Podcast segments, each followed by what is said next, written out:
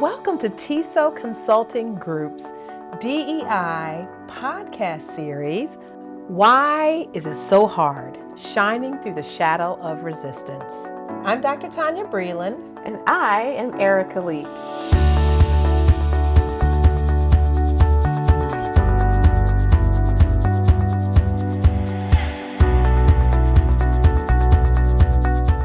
Welcome back. I am Dr. Tonya Breland. And I'm Erika Leak. And this is our podcast series, Why Is It So Hard? Shining Through the Shadows of Resistance. In this podcast series, we discuss issues that present us from being that prevent us, sorry, from being socially just and free. And the goal here is to disrupt racial inequality and inequity in systems, mm-hmm. the kinds of things we don't even see anymore. So what we challenge ourselves to do is to be the change we want to see. We've heard that a lot, but here we're really trying to live that. Our new series is called Justice for All. Mm-hmm. And today, our we have a special guest with us. Yes, we do. Um, Erika Kelley is our guest, and Erika is going to be talking to us about justice and mental health, yeah. which is really an, an issue that we see a lot about yes. and hear a lot about um, I, I, have to say it has become much more prevalent mm-hmm. um, in the news and yes. in social media, um, especially since the pandemic. Absolutely. Um, and so, you know, social justice, you know, and mental health, you know, they mm-hmm. kind of go hand in hand, but in ways that most people might not think about it. Right. Um, and it's really about like you know where there is access mm-hmm. and or where there might not be access right. and where there are inequities or where are there equities mm-hmm. within the system mm-hmm. and so we have erika with us and i'm going to let our erika introduce our guest erika yes. um, and tell you a little bit more about her as yes. we get started in this conversation yes well Erika and I go way back. Um, we worked at a state agency together, and Erika has her experience spans, you know, state and local um, environments and, and organizations. And now she's working in the nonprofit space and she's just doing some work. And what I love about, I, I heard this term um, a few months ago in terms of following the joy and what Erika does, and I'll let her talk a little bit more about you know the work that she does and her her areas and her her her her passion in terms of of her work. But um, what I really appreciate is that she has found something that she can truly follow the joy and her expertise. Yes. so, Eric, yes. I'm going to ask, ask, sorry, ask you to um, just talk a little bit about your work in the mental health space, um, particularly as it pertains to to justice. Absolutely. Well, first, thank you both for just allowing me to be here and for us to be able to just have this space. I think when we talk about access, one of the things I always think about is just awareness and education. And so I think just by having these conversations, we are doing our part to be able to contribute to mental health uh, equity. And so uh, my career trajectory and my lifelong passion has always been to advance uh, social justice by creating pathways to collective healing from trauma. And what that essentially means is how can we look at three buckets and so look at ourselves and how can we be introspective to help with our own personal healing. And then that touches our families our workspaces our friends and how we can impact and influence those around us and also uh, encourage them to actually be able to um, look at their own mental health and be introspective. And so that's how we get to the collective healing. But then the other part that I don't think uh, that's addressed often enough is uh, how can we impact the system? And so all three are uh, intertwined and all three influence one another the individual, the collective, and the system. And so, uh, what I do through my organization, um, Sage Horizons, which is the entrepreneurial piece. And then the sister to Sage Horizons is our nonprofit, which is Soaring Phoenix. And we use research, practice, uh, including healing centered writing and poetry, combined with lived experiences and empathy that is so important to be able to build the capacity of the workforce. So we train and coach uh, leaders to be able to lead inclusively and equitably, and also to be able to, to provide uh, effective and sensitive care to the teams that they lead in the communities that they serve and then again, that final piece looking at the system, how can we address systemic and policy inequities, again, to ensure that our communities, schools, workplaces, and home environments are safe and supportive? Wow, mm-hmm. that that's really good. Yeah. Um, you know, you're doing some really important work, and you know, when I think about um, you know what we continue to see, you know, in in the news and in social media, you relate it to mental health, mm-hmm. we also know that not everyone has access yeah. to it. You know, or there may be barriers that are in place. Can you talk a little bit about what you've seen in your experience, and and even ways that you uh, might even recommend that those barriers be removed? Um, can you talk a little bit about that? I think you hit the nail on the head when you said access. So when we think about access, there are historically marginalized and minoritized populations that don't have access to things like insurance. We don't have access to quality treatment. We don't have access to medication. And there are some factors that contribute to lack of access. And uh, when we think about disparities, and sometimes it's income, uh, mobility. Mm-hmm. And again, when we think about income depending on where you live. If you live in a rural area um, and you don't have transportation, that uh, is directly correlates with your mobility. Also, our work schedules. Um, there are a lot of uh, mental health providers that do, you know, have extended office hours, but there are some families that are working multiple multiple jobs. So when we think about being able to to get to the mental health provider and how does that um, uh, translate with our work schedules, that can also be an issue. Uh, lack of childcare, mm-hmm. and even when we think about uh, families now, we may have ex- uh, extended family members. So you might be a grandparent that might want to, you know, get right. to your mental health provider, but you can't because you're helping your um, your child, you know, raise the children. Um, so of course, there's the lack of childcare. And then I think there's uh, the stigma in a lot of um, just different cultures. And I think sometimes it even expands past cultures. If you think about uh, what's shown on TV and Hollywood, how we're so quick to, to, to call women crazy, to call anyone crazy, and so uh, there's the stigma. There's a stigma. If you need medication, you're on medication for that. You know, back in the day, we didn't we didn't take medication. Um, and so there's there's a stigma behind that. And then there's again that structural uh, racism, institutional racism that again can be a little bit uncomfortable to talk about. Mm-hmm. We talk about it all the time, so feel free. but you know, but that that is real, and when we think about the systems that we have in place, how quickly we're able to uh, I think mis- misclassify a lot of our students in education. And I think, again, not being culturally responsive and just the first thing you want to say is, oh, they they they they might be uh, special needs. They're, they're special education. And I think, you know, again, not thinking about, well, what happened to them or what's going on in their lives that could be perhaps um, contributing to their behavior and then there's language. Sometimes it doesn't even have anything to do with mental health. It's just there could be a language barrier. And so the children can be acting out because they just can't communicate and the, and the teachers can't communicate with them. So again, there's the just misdiagnosis. And again, I think that goes to just the um those structural uh pieces that again, all those things kind of impact our where we are in terms of our mental health today. Yeah. Erika, you talked about stigma, and I think that's huge, right? But at the beginning, um, when Tonya was introducing, um, you know, this this episode, she said, you know, and I agree. Like we hear more about it, we we talk more about it now. Do you think that that's done anything to to combat um, stigma?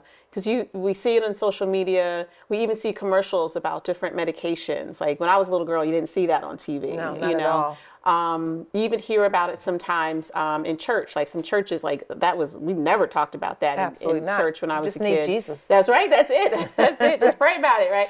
Um, so, you know, do you think that um, that has done anything to combat the stigma um, around, you know, um, mental health, or do you think it's contributed to it? I think it has impacted it, um, and I think in a positive way.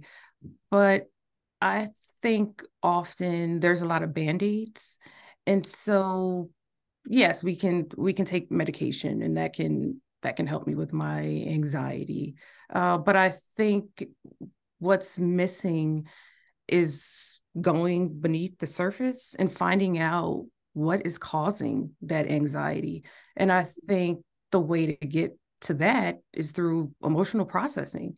And those can be very, very uh, difficult, painful, hard conversations that need to be had.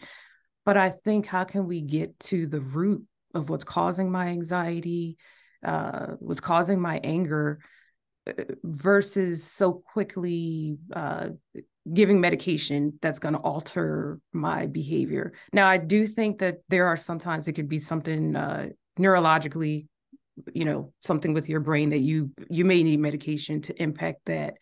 But again, I think it, just needs to be a step back and um, having those conversations. And in terms of contributing and um, combating that stigma, I don't even think it always has to be formalized therapy or cognitive behavior therapy or getting to the therapist. I just think having those difficult conversations with our loved ones and eh, being able to be aware and acknowledging that so much of what we're experiencing goes back to our childhood. And so sometimes it's just being seen, just being heard. A lot of us are upset with our our parents um, because we feel we may not have gotten the emotional support that we needed. But depending on your background, and I'll speak for myself personally, um, you know, there was there was poverty. We were in survival mode, so you know, me worrying about crying, it's it's, it's almost like I can't worry about your little feelings. We're we worried about where's the next meal coming from. But then you know you grow up and now you're having these different behaviors because there was some emotional neglect. So with your friends, your partner, you might be clingy, but there are reasons for that. And so again, I'll use myself and my own lived experiences, which I think have helped um, a lot of other people and just being able to to talk about that and um, being able to uh, look at my caregivers with more compassion now and realizing that they did the best they can with the, where the capacity of were. And so that helped me to you know forgive my my my caregivers and also look at them more holistically more holistically as um, a person and not always honing in on the lack part and realizing that she instilled some amazing things in me um a nurturer loyal. But again just having those difficult conversations and and processing that. And i think that to me is has been um i think that's going to be the changing the changing factor. It's, i think it's just beyond um medication. Sure. Thank, you know, thank you for your transparency, just sharing a little bit of your own um, situation. And and I think what I heard as you were talking, I just I heard the personal side to this. You know that you know it's we often will kind of have like a sterilized conversation about mental health, and you know, quite honestly, it's it's something that really impacts our lives in a major way. You know, the way that we um, see the world, the way that we um, show up in the world, all of that, you know, has major has a major impact on uh, you know what has happened in our past. For example, Uh, you know, our families of origin have a major impact on you know how we show up in this world, and I just really appreciate how you've just kind of, you know, brought this conversation around to being more personal. Yeah. When you think about, you know, um, young people out there, um, because we know that you know there's there's also um, a lot of trauma yeah. that our young people have experienced. There's racial trauma that still hasn't gone away. That is very much a part of many of our experiences. You know, Eric and I have talked about that mm-hmm. in the mm-hmm. past. Um, but when you think about you know what our young people um, are facing as it relates to um, mental health, their mental health um, what would you say some of the some of the biggest concerns are, and even ways that society and systems can support our young people? Again, I think it goes back to um, communication and ex- and expression, mm-hmm. and I think the key is being able to maintain a regulated nervous system.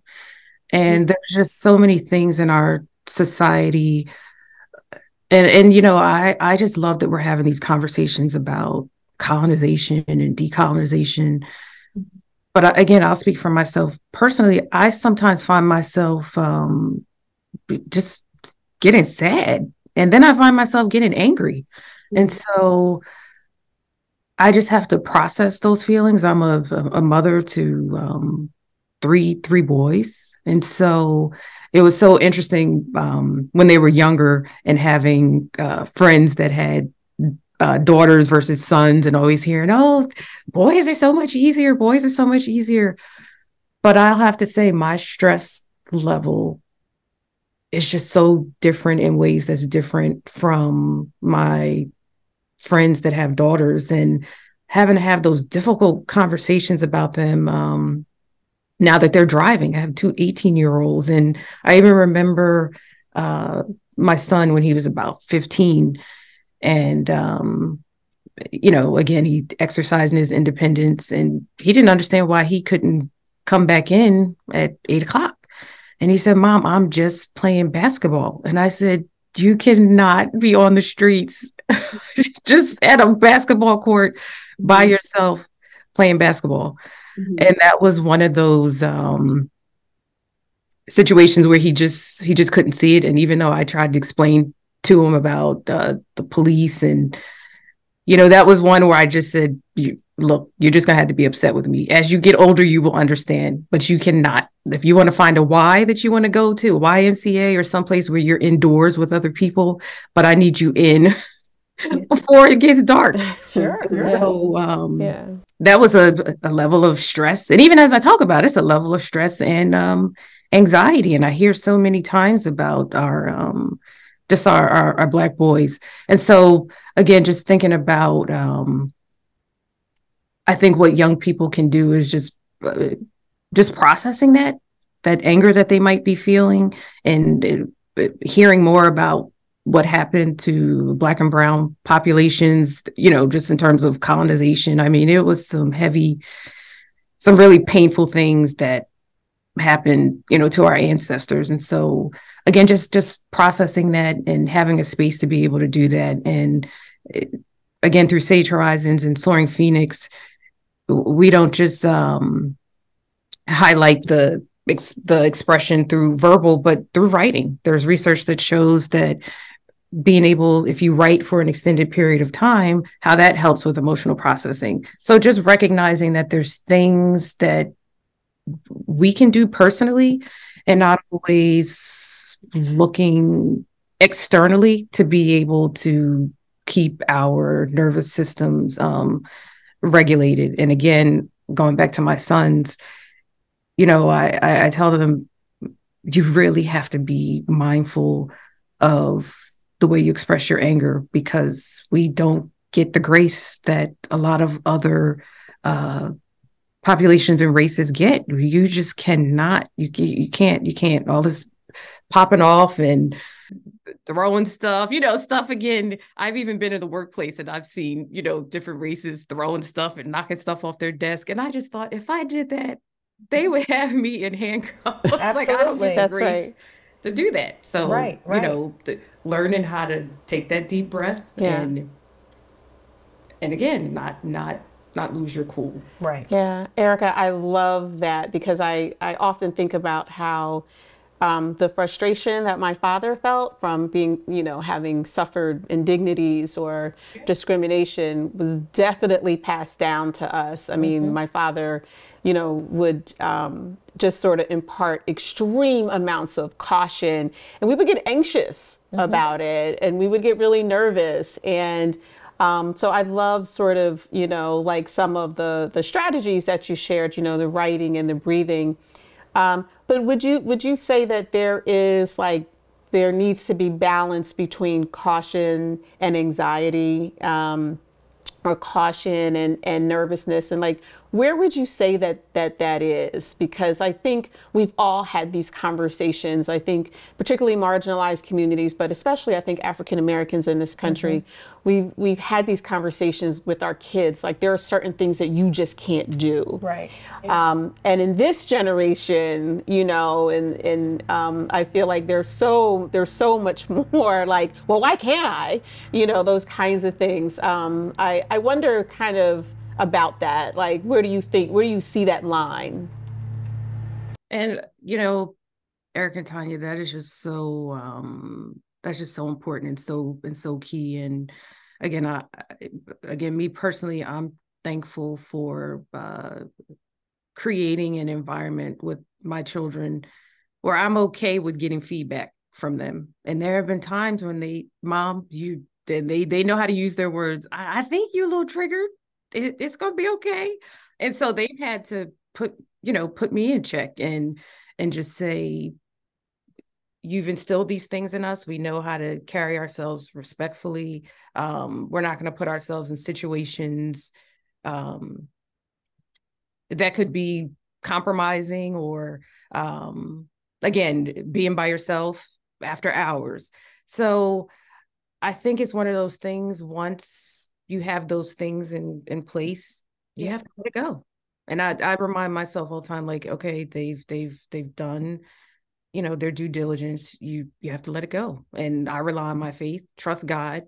And I also rely on um, statistics. And so I share this with folks that uh, suffer from anxiety. If you look at the outcomes like a spectrum from A to Z, to be honest, the likelihood that the worst outcome, which would be Z, the just the likelihood is that that's not going to happen. So just move the dial somewhere between letter O, and that's probably a little bit more realistic. And so again, I can go from oh no, it's getting dark. The cops are going to pull him over and kill him. No, Erika, let's take it back.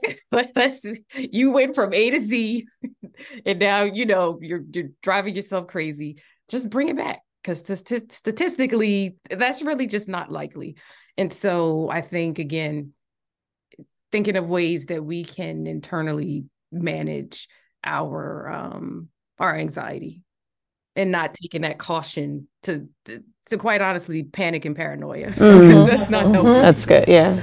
Yeah, it's a lot, mm-hmm. you know, it especially is. when you're a parent, you do yeah. you do worry about the well-being and when you're a black parent mm-hmm. and when you're a black parent that has boys and I know you still have concerns even mm-hmm. with the girls, yeah. but there is something that, you know, in our society that there there's this kind of shared trauma that yeah. we have that just it's it's scary. Mm-hmm. Um, and I, you know, I know that you know school systems are doing more than they had in the past.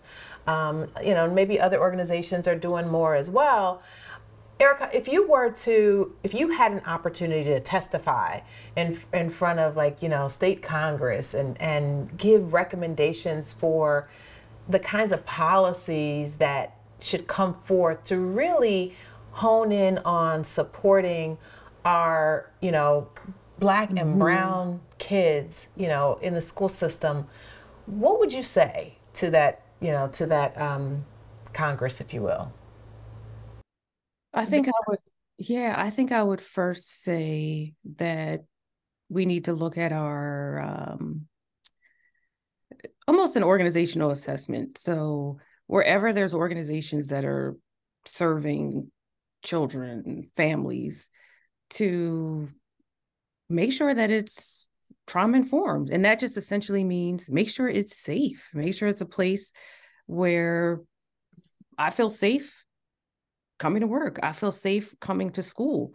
And I think when you take that basic uh, principle, then you can go within the layers and start thinking, well, what does it mean to be safe? That means uh, not feeling as though I'm going to get ridiculed because of my race, my religion, my sexual orientation.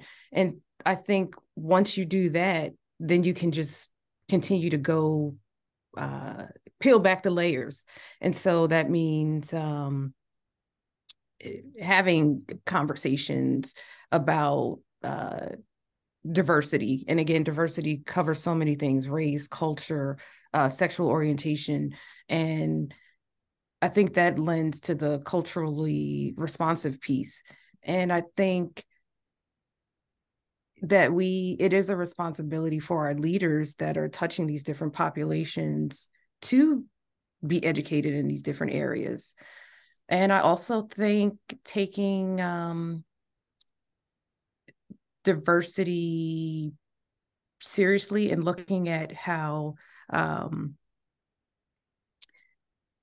we essentially need a diverse workforce. Mm-hmm. and there's again research that shows if if i have a um, similar background with similar lived experiences that i can just connect with certain populations um, in a way that others can't. And again there's you know there's nothing wrong with um, having a teacher or a peer or someone that doesn't look like you. But i think again just um, affording those the opportunity to be able to be able to connect with those that look like them because again it's those the expertise the lived experiences and the empathy i think that that makes up uh, for i think which which is often at the root of a lot of our pain is the connection and even when we think about uh, mental health providers and if you are getting formal therapy mm-hmm. if you're talking about issues um, like racism and they just can't understand eh, because they just have they just don't understand. I'm not going to fault them but expecting them to be able to help you process that sometimes or even strategies on how to live in this environment um, there's just often a um, a disconnect. Mm-hmm. so yeah so i would say uh, again how can we make sure that our environments are safe and then thinking about what that means and peeling back all the layers in in that way yeah mm-hmm. Mm-hmm. we often um, in our as we sort of wind down our, our really wonderful conversation uh, we often think a lot about kind of long-term consequences of not addressing um, you know an issue such as mental health like if we continue to not a- address but I'd like to dream for just a second. So, what do you think? You talked about connection. You, th- you talked about people making connections with each other. Um, you know, when we have representation, right. accurate representation. Could you like just sort of paint a picture for us of like what are the long term consequences of fully and comprehensively addressing the mental health needs that you know we have particularly with our young people like what happens when we see this done well mm-hmm. i think when we see this done well i think that uh, the relationships that we have with people and the way that we resolve conflict um, i think it just makes for a harmonious environment. And that means at home in the workplace with your with your your partner with your children. Again i think when it's done well those are the those are the things that matter. And as these young people grow up to be leaders and managers uh, just remembering just just that ripple how every person that we touch how that can um just how much influence that we have. And so I think that's first. And then I think also just um, combating this generational and intergenerational trauma. I, I, I talk to my um, my boys, my young men all the time, and I, I tell them, look, it, it stops here. If We're not mm. doing this. Mm-hmm. You know, when I mm-hmm. ask you, how do you feel about this or this situation, yeah. Saying I don't know is unacceptable. Yeah. Yeah. that is not Mhm. going to fly. Yeah. And so, you know, pulling out that list of of, of adjectives, adjectives, go through these words, and I need you to, you know, let's just talk about it. But again, I created that environment that's safe for them to do that. So I think for young people, um, realizing that it starts with them, go home and love your parents, love your siblings, love your friends, and just realize that our own self healing truly does contribute to uh, the collective healing. You've given us so much to think Mhm. about.